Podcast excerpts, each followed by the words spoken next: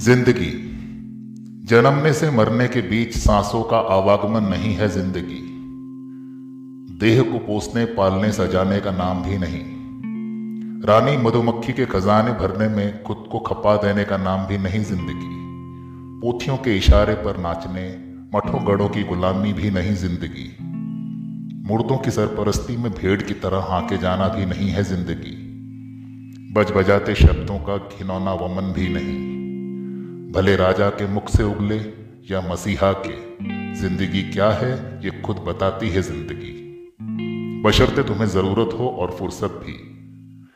हर ज़िंदगी परिभाषित करती है खुद को वक्त और हालात के चौकटे में, और उस परिभाषा पर करे उतरने की निरंतर कोशिश करती है। कभी जीतती है, कभी हारती है, पर कभी हार नहीं मानती। ज़िंदगी कभी थम जाती है। ज़िंदगी कभी थक जाती है तो कभी सुस्ता लेती है पल दो पल को, और फिर पंख झाड़कर खड़ी हो जाती है। ज़िंदगी को समझने के लिए ज़िंदा होना ज़रूरी है। मुर्दों को नहीं समझ में आती ज़िंदगी। उनके पास सिर्फ़ देह होती है, जो निरंतर सड़ रही होती है, और पूरी कायनात को सड़ान से भर रही होती है।